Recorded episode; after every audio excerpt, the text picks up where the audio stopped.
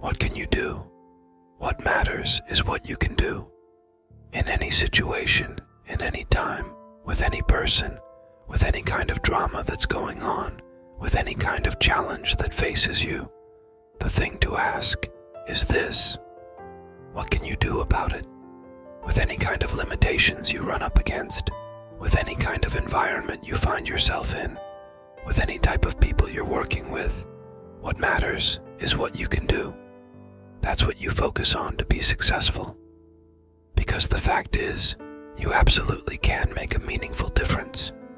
You can make good things happen. You can prevent bad things from happening. You can take one idea, combine it with another idea, add in some resources, and create something of great value. You can create new, useful products, services, experiences, ideas, joys.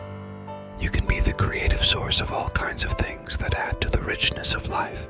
You can do that. You, you're built to do that. From a long line of successful ancestors, you have inherited the skills for making good things happen, for adding goodness to life.